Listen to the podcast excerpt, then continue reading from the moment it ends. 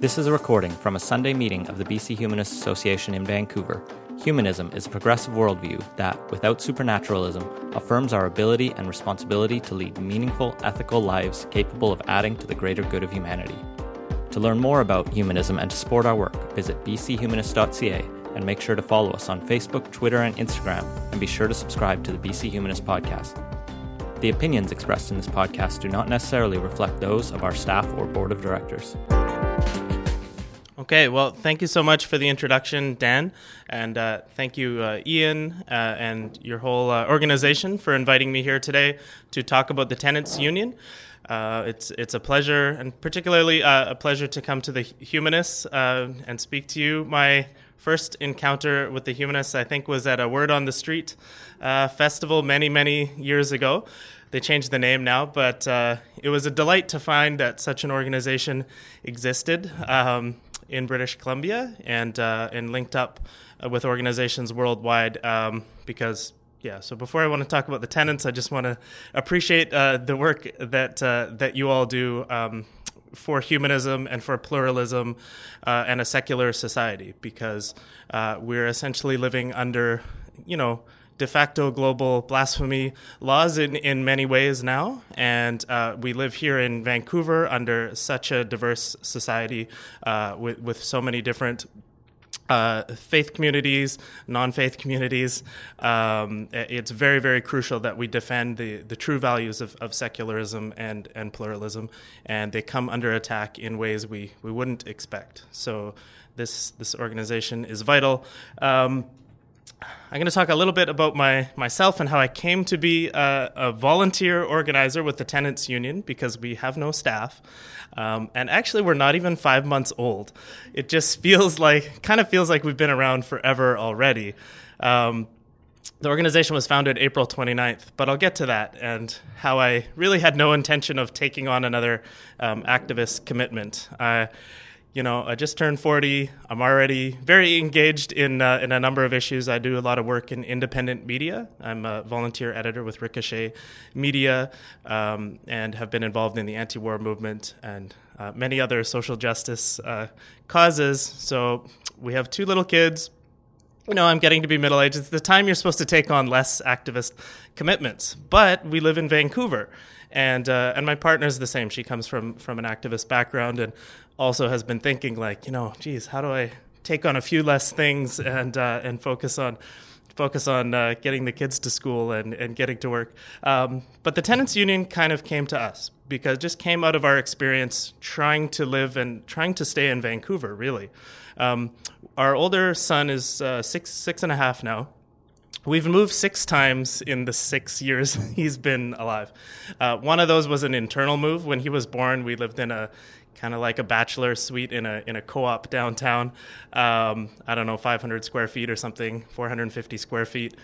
So one of the moves was internal to a one and a half bedroom uh, in that co-op. Um, it's a great co-op, but unfortunately, because they built it downtown, it's one of the co-ops that basically had no family-sized units. So we had to, to move out of that co op pretty quickly. We briefly tried living in Richmond. Um, we found a semi affordable rental unit in Richmond that was more than big enough uh, for us that had three bedrooms, but uh, we basically we couldn't hack the commuting uh, and all the transit to, to get to our jobs and, and to all of our activities down in the city. Um, so we then lived in Yaletown for about a year and a half, again in a semi affordable nonprofit run uh, building. There's actually quite a bit of affordable housing uh, hiding in neighborhoods like Yaletown and Coal Harbour um, where you wouldn't expect it. Um, anyway, then we had a second son, and so we just we were too big for that apartment, and uh, uh, finally we uh, we ended up in Fairview, and uh, and now we have. Um, a reasonably sized place in, a, in a, again a nonprofit owned um, we're still paying market rent, but a nonprofit owned rental complex. And it's geared towards families. So there's a lot of three bedroom uh, places where we live now. Uh, now, our only concern is that the owners of the property are going to make a deal with a developer and we're all going to get uh, pushed along or moved out somewhere else. So we're, we're, we're temporarily properly housed, but there's still this anxiety And um, that's how we came across uh, the idea of starting the Vancouver Tenants Union. Um, I think probably thousands of people had the idea that we needed something like a tenants union, at least subconsciously. Um, and early this year, early 2017, some organizers in the downtown east side who had been primarily fighting slumlords uh, who were letting their buildings, literally letting their buildings fall apart.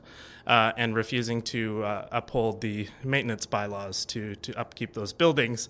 Um, they had been organizing and su- successfully, you know, getting their issues in the media, uh, pressuring the city to come down harder on the slumlords and either fix the buildings up or or condemn the buildings and get people in proper housing. Um, so some of our friends in the downtown east side started talking to people in different neighborhoods, uh, finding a lot of horror stories uh, from tenants in the West End.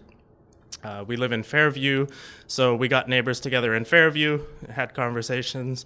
Uh, people in East Van, people really all over the city. So, sometime in February or March, we decided to get together and start having meetings of people just calling ourselves, we call ourselves tenant organizers. Essentially, people who live in a rental building or in a rental unit who want to get together uh, with other tenants and fight for better conditions, fight against rent increases, and in many cases, fight against rent evictions. Um, so that's how the idea of the tenants union sort of coalesced. And on April 29th, we we launched, like I said, less than five months old, uh, not really knowing what to, the public response would be. And we booked a, a room at uh, the church at 12th and Main. And anyway, uh, the, it was the cheapest venue we could find. You know, it was like a hundred dollar an hour rental for a nice space that fit 200 people. Um, oh, sorry. There's one other point about how I got involved in this effort. Um, like I said, we're already kind of to the max in, in, types of in the types of things we can get involved with. Um, but the initial organizers um, who convened these meetings of tenants from throughout the city to talk about this idea, uh, these meetings happened in February and March. They organized childcare and they paid someone to provide childcare at the meetings. So our family would probably never would have gone uh, to those initial organizing meetings. Um, but the key organizer said, no, no, we have childcare here come on down. You get a couple hours off. Um, the organizers provided coffee. People came and, and brought snacks and food. So it was just a really healthy space to go where, where families could go, um, where people could be could be caffeinated and keep their blood sugar up while they discussed uh, what to do and how to organize. So yeah, a great lesson for, for starting any kind of organization. Always have some donuts and, and coffee for sure. And I see Ian and Dan uh, already know that organizing trick. Um, so the tenants union decides to launch. By the way, we picked the date of the launch and then realized it was two weeks before a provincial election. And all of our kind of friends who would normally come along to these things were understandably busy. Um, I won't comment, I won't editorialize about the election because I know it's a charitable organization you have here. Um, but we just realized uh, this was maybe a mistake to to do this in the middle of or you know two weeks at the end of a of an election campaign. We just figured the turnout might not be so, so good. Um, we got there that evening to set up the room, and people were already showing up and kind of asking how they could join. And um, you know, usually the crowd, if your meeting starts at seven o'clock, usually the crowd starts to trickle in at five to seven or at seven o'clock. Uh, but you know, by six thirty, we were already getting a good number of people in the room, including people I didn't recognize. So that was a positive sign. Ended up the room was full. We had you know close to 200 people there. I think about 200 people. Um, we had a little childcare set up right in the main hall, so we had kids playing and, and all kinds of tenants got up and just told their stories. That was really the main thing we did at our first big public meeting. We just had a, uh, a roll call of people telling horror stories, and uh, but it turned out not to be not to be depressing because when people are telling their tenant horror stories together, um, they really get empowered and and uh, yeah, they have a kind of moral and uh, strength. There's a kind of moral strength in the room, and I think it really bolstered people, and even people who shared very personal details of their horror stories as tenants. Um, I think felt good and comfortable um, doing so. So that was the launch of the tenants union. Um, we didn't uh, we didn't try to to influence that election other than just to talk about the policies we wanted to see in general. Um, and that's, that's kind of the tenants union approach, and we'll continue, even though there's been, been a change of government, we'll continue the same, same approach. Um, so, what does the Vancouver Tenants Union want, and what do we advocate for? Um, we have just now we have a policy working group uh, set up that, and and luckily we have some lawyers um, on board. We and this was very important right away. Um, I guess I'm getting ahead of myself, but uh, one of the things about the success of that first public meeting we did was that we were not at all ready in terms of our capacity as a group to handle uh, the requests for support. So we had 200 people show up at the meeting. We put out our website, we put out our social media. We got all kinds of media coverage, which was very uh, surprising because of the other things going on in, in Vancouver and BC at the time. So people were just uh, messaging us on Facebook, sending us emails. Um, some people just asking how they could join, but most people were writing for help either advice or uh, or more sort of labor intensive help. And we realized that first week after the public meeting that this was going to be a real challenge just to keep up uh, with the requests people um, were hitting us with. So the first thing we did was not plan any additional forums or public actions. We just had to figure out as a group um, how could we best provide uh, assistance to all the people uh, messaging us. And a lot of the times it's just a matter of referring people to existing organizations. I don't want to give you the impression that the Vancouver Tenants Union is the, the first time tenants have had any support. Um, there is a, a, tenants office, a tenants right advocacy uh, committee with a staff person who can take on some of these questions. There's, of course, the residential tenancy branch where you can take complaints. Um, but a lot of times, it's just a matter of tenants not understanding their own legal rights and what happens is um, you're in your building, maybe it's just a basement suite, and everything's going fine for a few years, and then all of a sudden uh, the house gets sold, or you know there's a stress in your landlord's life, and they start uh, being being uh, taking it out on the tenant. Something comes up really quickly, or you live in a building, and all of a sudden you get a, a renoviction, an eviction notice, or a vacate uh, notice because they're going to renovate and, and up the rents. Uh, people really panic uh, if they don't if they don't know their rights or they don't feel supported. Um, you can imagine in in your own life all the things you have to take care of. If all of a sudden you have to figure out how to fight your landlord, you might decide just to just to cash in your chips and, and start looking for another place. So uh, many of our yeah, so many of those first contacts, it's just a matter of telling someone, well, your landlord is breaking the law let's just just take a second. Don't let them get away with this. Don't don't sign the the fixed term lease they're trying to get you to to sign, um, or don't move out. Uh, don't give in, and you know here are some of the steps you can take. Uh, so one of the first things we did then was get in touch with people who had legal background or were uh, were um, lawyers who had. I think we have one or two lawyers who have, uh, you know, gone to the bar and practicing, one or two practicing lawyers, and a couple other people with a legal degree um, or a lot of legal research education. So we have an advocacy committee uh, that has been working quietly.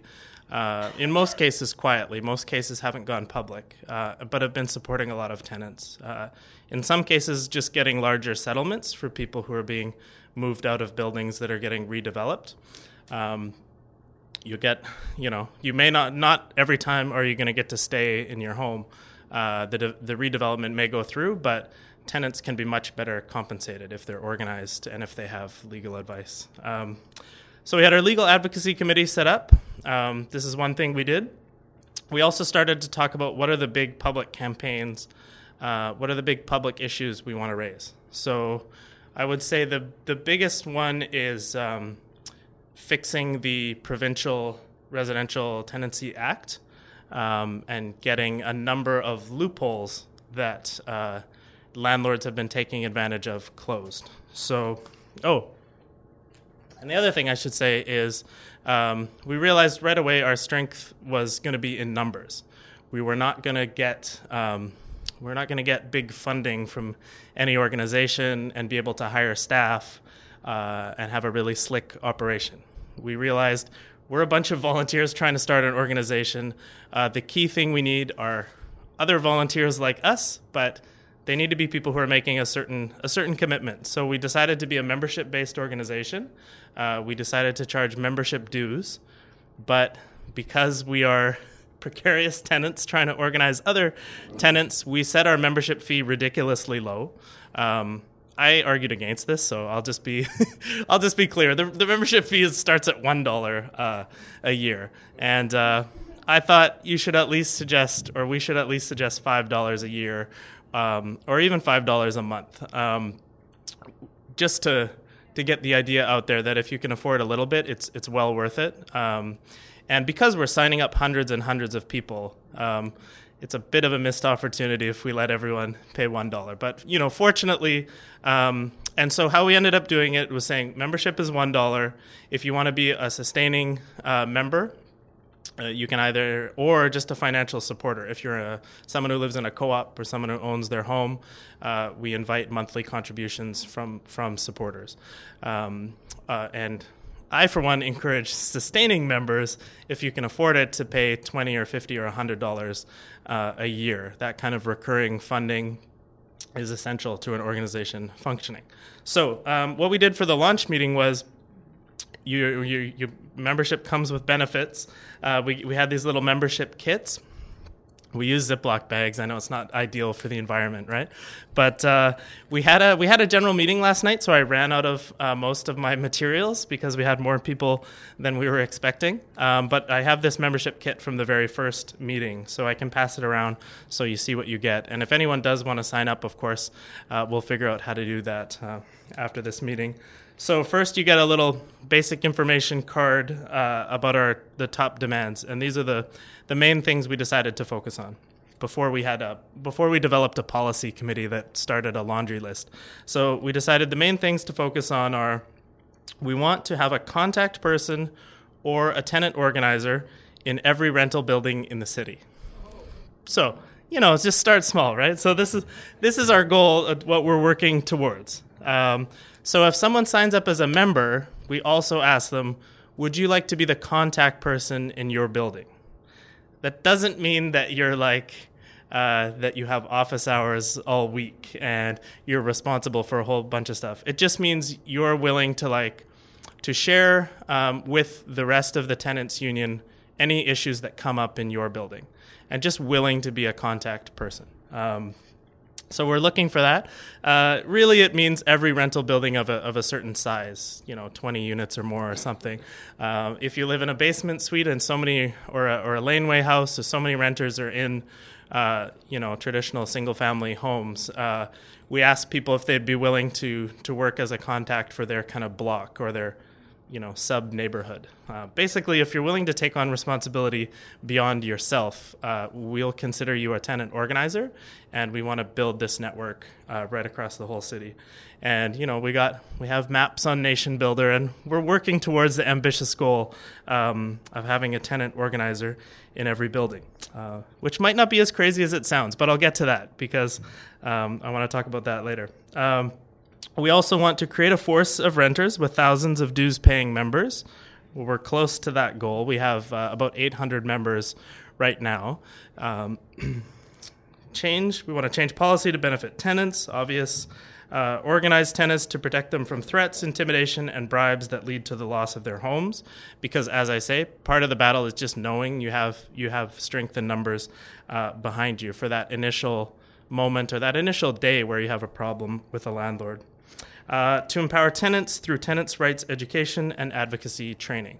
Um, so the other part of it is empowering tenants themselves so that you know if a tenant is really educated about their rights or about the RTB rules um, and about what a landlord can get away with, they won't even need to contact the tenants union. This will just become a culture of uh, of tenants' rights.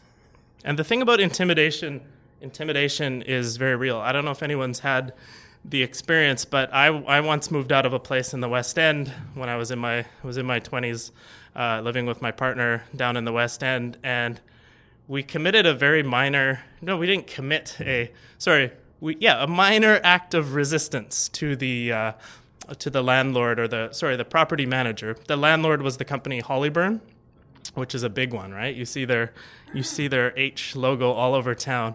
Um, Hollyburn is the landlord. The property managers who lived in the building um, were this couple that we, we always got along with.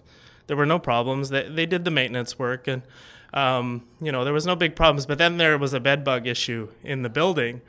Um, and a bunch of people who had the bed bugs moved out of their suite, and you know it was a problem. We never had them in our unit, but they were moving people in, and it was obvious they weren't telling people. We talked to someone who was moving in, you know, if they had asked about bed bugs and what they had been told. So the property managers were were misleading new tenants.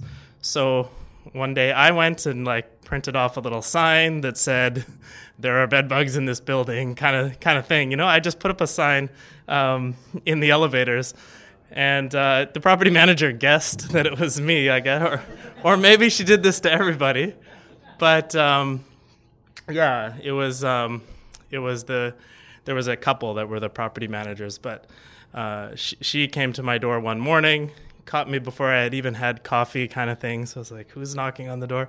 Oh, okay. Well, I wonder why she's come to talk to me. And yeah, she. I can't remember if there was a f- threat of physical violence, but she said something along the lines of, "If you don't move out, we're going to make your life very, very difficult." And I was just like, at first, I didn't even know why she was she was saying it, and then she alluded to these signs and you know, someone maybe someone told her that I had put them up, uh, or I we had been talking about it. Anyway, long story short, um, we did not feel like living in this building anymore, and we didn't know anyone who would help us uh, report this threat uh, or or you know organize ourselves to fight back. So, and this is like almost 15 years ago, so you could still consider the possibility of moving and finding finding another place you could afford and we didn't have kids, so it wasn't that hard for us to move, but it was still very stressful, and we just we uh, we basically caved into the intimidation. So you can imagine if people are in a more precarious situation, uh, what what effect on their lives that kind of intimidation has. Um, so that's just to say that's why we included the thing about about intimidation. Um, so I was saying we we at first um, decided the big impact we wanted to have was on the provincial level policies. Um, and specifically around the rent, uh, rental and tenancy uh, agreement, the uh, uh and the and the RTB in general. Essentially, uh, most things that affect the the rate of rent increases uh, and rental conditions in general, rent control such as we have it, are controlled by the province. There's a lot of things the city can do, and like I said, we're developing a laundry list, um, but we decided to focus on the provincial level stuff. Not because of the provincial election, we were too late starting to, to really influence that anyway, um, but we wanted to just put a focus on those, those issues. Um, a few of the big ones are in British Columbia, the, uh, the rent control, such as it exists, uh, and basically, um, uh, landlords are allowed to raise the rent by 2%. And many of you, I'm sure, know this if you if you rent uh, 2% plus the rate of inflation. So this coming year, it's going to be a 4% increase. You may have already got that notice, uh, notice in your mail uh, or under your door. Um, the thing is, landlords have a lot of ways to, to increase it much more than 4%. Um, and that's why Vancouver now has uh, a, a rental rates that are just completely off the charts. I think you just a few days ago, you may have seen a new report found that the average one bedroom home in Vancouver is now $2,000, $2,020 a month. Um, that is uh, that is the average rent. So we calculated that if someone was working, basically, if you were working for minimum wage full time, you couldn't pay your, that rent, even if you did nothing else. Um, if you were a single person uh, wanting to rent a one bed, an average one bedroom uh, apartment. Working minimum wage full time would not uh, would not cut it. Um, so it's already way out of control. There's a four percent increase allowed each year, but landlords have all these ways where they can uh, astronomically increase the rent. And and one of the big ones is is rent evictions. Um, another big one is uh, they get tenants to sign a fixed term lease, and essentially those include a vacate clause. So if you sign a fixed term one year lease, uh, 12 months, they can they can just get rid of you and, and find another tenant after that and increase the rent, or they can ask you to sign another one and basically keep you in that in that cycle um, and increasing the rent more than uh, more than they should be. Um, yeah, the renoviction stuff. There is a lot the city can do on renovictions. Um, we want um, landlords to have to. They do have to file permits with the city when they're doing renovations, um, but we essentially want a system at the city where uh, landlords have to prove that the renovations are actually necessary. Right now, it's kind of like it's just a matter of of filling out the papers and saying you're going to do something and here's what the rent is going to be um, before and after kind of thing. The landlord should have to prove one that the renovations are necessary, um, and the city's inspections department should be more vigorous in, in checking on this stuff. And also, they should have to prove that the, they're actually making improvements that would justify any rent increase.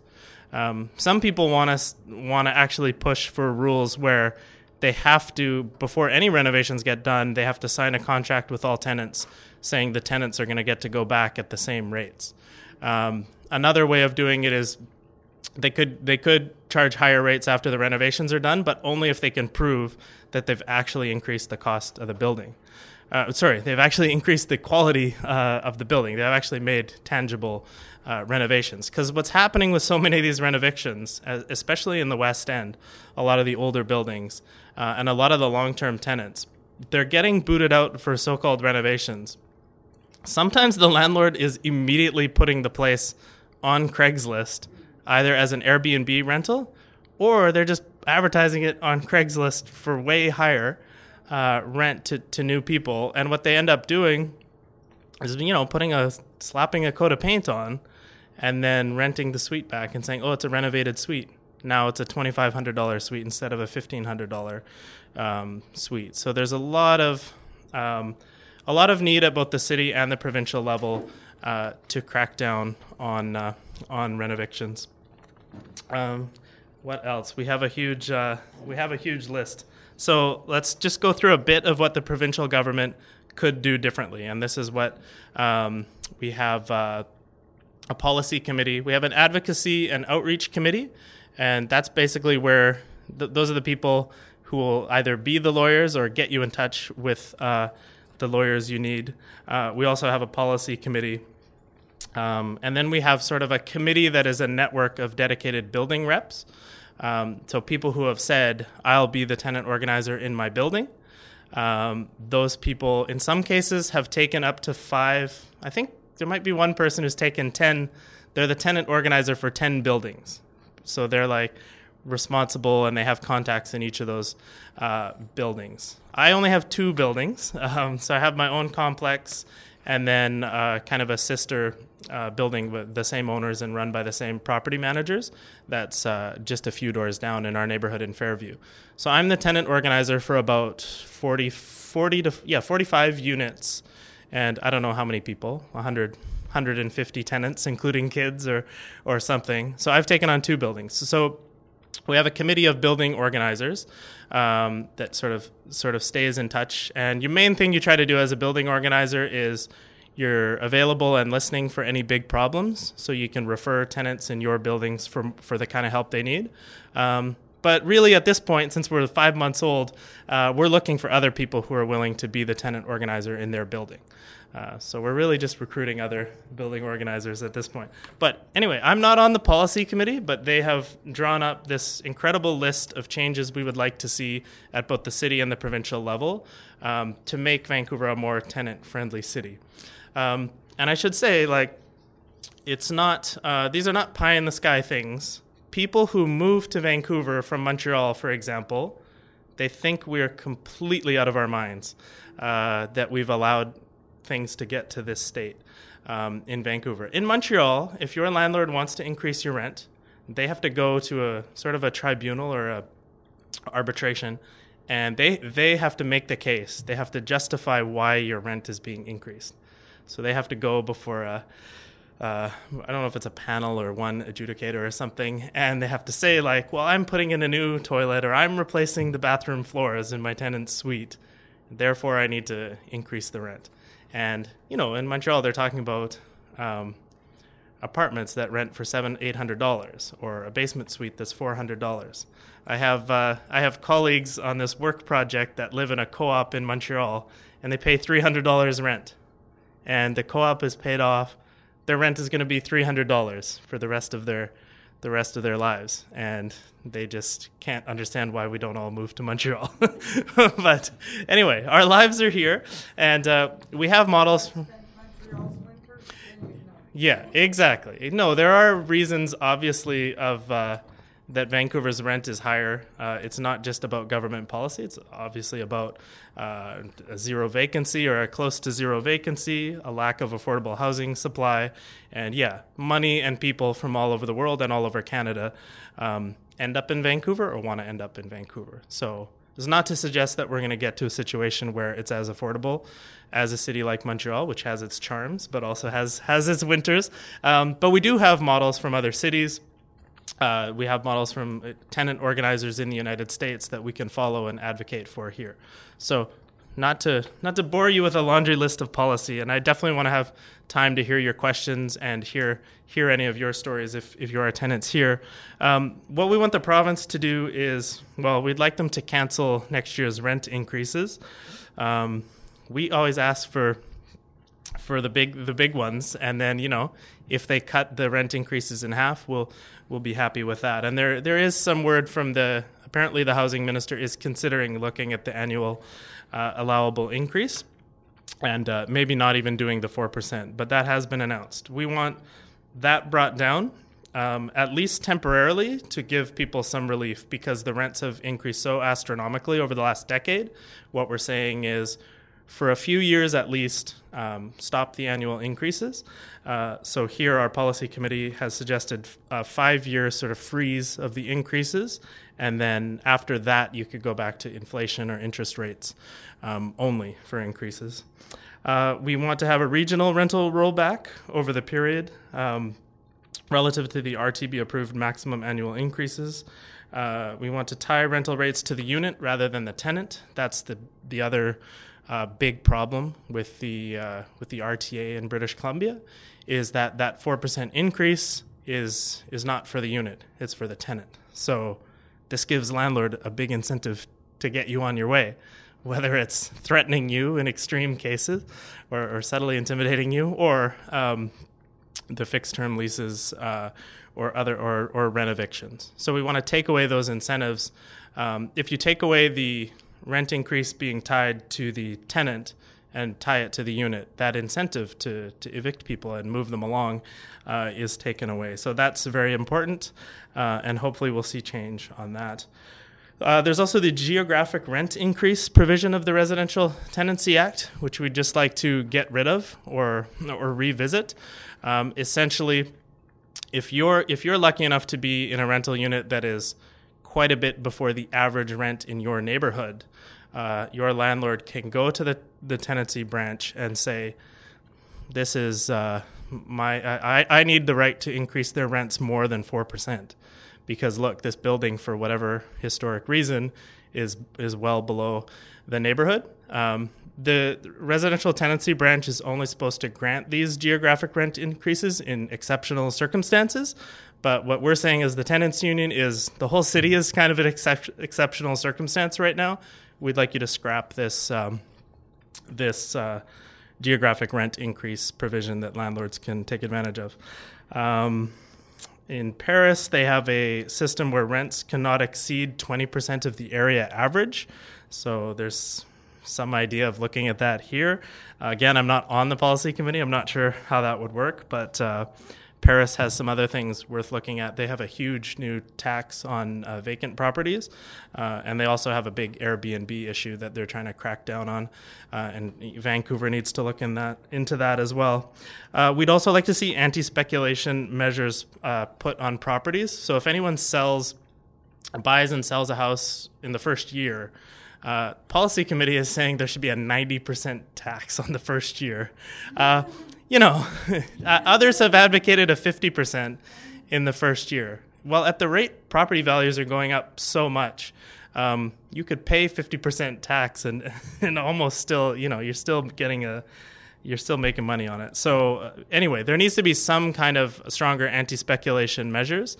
Um, we think it should be for properties flipped within one to three years, and it should be scaling down. So here they've suggested 90% in year one, maybe 90% in the first six months, or you know, people who just literally close the deal and then and then flip it, um, and then it would scale down. So because after three years, you might actually be legitimately uh, selling the property. The idea is if properties are being bought as flipping investments less, um, people who buy properties will actually uh, rent them out and need that income because um, they're not just waiting to make the uh, make the money on flipping it. Uh, finally, we want to. Um, well, we want to have ta- uh, capital gains uh, on property sales on the sale of primary residences and apply the PST to the purchase of real property. So this is getting into pretty policy wonk territory, but there's all kinds of ways that uh, profits off of, of property are not captured um, by the government. We also want to ensure all social housing is governed under the Residential Tenancy Act, uh, provide translation for people who do not speak English at residential tenancy branches and hearings, uh, raise the minimum wage. This is another aspect of it even if you freeze the rents, a lot of people at the wages we have and at the welfare rates we have in Vancouver can't afford what they call affordable housing. So, as the tenants union, we also call for a higher minimum wage and higher social assistance rates. Um, the other thing we want the city and or the province together to to pool money and buy out a lot of the SROs, um, the old kind of rooming houses and uh, basically tenements, single rooms that people uh, live in because those are the lowest rents in Vancouver, mostly in the downtown east side, but elsewhere as well. We think the government and most of them are just being are falling into disrepair, uh, and just you know, it's really these are these are not conditions that people should be living in. Not only do you not have your own washroom, or often you don't have your own sufficient uh, cooking area and kitchen, um, but you're just living in filth or the the one that was shut down uh, earlier this year, the Balmoral Hotel. Did people hear about this one? Before they shut it down and said you can't live here, they were actually telling tenants you can't use your bathtub or your shower because the there's so much moisture damage and rotting of the wood under the bathrooms that if you have a bath, it might the the floor might break, collapse. Yeah, you can actually. Um, there are other horror stories where support beams in some of these SROs were rotting, and and the tenants had to like bring the city in and get the city to order these repairs done. The the slumlords themselves were were going to just allow their buildings to fall down. So we think if there's extreme cases of, of slumlords letting these buildings decay, governments need to just find the money, buy them, fix them up, and give people uh, fix them up or knock them down and give people uh, better better homes. And then finally, we need 10,000 units of social housing a year. Um, we actually need more affordable housing than than just that, but but we figure 10,000 uh, social housing at actually affordable rates would make a big dent in things. Um, but yeah, I want to I want to leave some time for because I, I like to hear your questions and I have too much more to say. Um, but uh, I'm always looking for for renters and, and tenants who have their own stories. Uh, it really educates us, and we we uh, are still we're still a we're still in our infancy as a tenants union, and you know as you can see from my presentation, we're we're we're very grassroots and still all volunteer run. So we're looking for your input. We're looking for for new members, um, and basically we're looking for new kind of coalitions to come together in Vancouver to make this a livable city. Um, just in the last five months since we've started the tenants union it's sort of renewed my my faith that uh, that our family can stay and live in Vancouver and be part of the city. Uh, but even in those five months, where I've had this reason to feel optimistic, uh, almost a handful of friends my age or, or, younger who are thinking of starting families have moved uh, either to New Westminster or in some cases further further out. So I feel like friends are leaving town and family members uh, are leaving town, and we just long term, we want Vancouver to be a city where people people can stay. And yes, it's a desirable desirable place to live, desirable climate, beautiful city, but it it feels like these last years the the heart has really been taken out of the city, and just too many people. Um, too many people also who work here are being forced to move out of the city. This is the final point I guess I'll make is that these issues around rental affordability and housing they're not just housing issues. They're issues for the health of our whole society and the, the environment as well. Because you know what what kind of um, how can Vancouver essentially how can Vancouver, whose go- the city's official goal is to be the greenest city in the world, if everyone who works for at jobs under twenty five dollars an hour has to live in Mission or Aldergrove or further, I have friends moving out to Chilliwack who still work here and you ask them how they possibly do. They say, "Oh, well, I only come into the office three days a week, and then I work from home two days a week." Um, so yeah, how are you going to have a green city if people are commuting an hour and a half each way just to get into the city and work, um, including including um, people who work at essential services and, and hospitals and transit workers and these are workers that a city can't do without. They have to be able to afford uh, to live in the city. So I'll I'll leave it there for now, but thank you again uh, to the Humanist Society for having me, Humanist Association for listening, and uh, and yeah, I want to hear your questions. Yeah.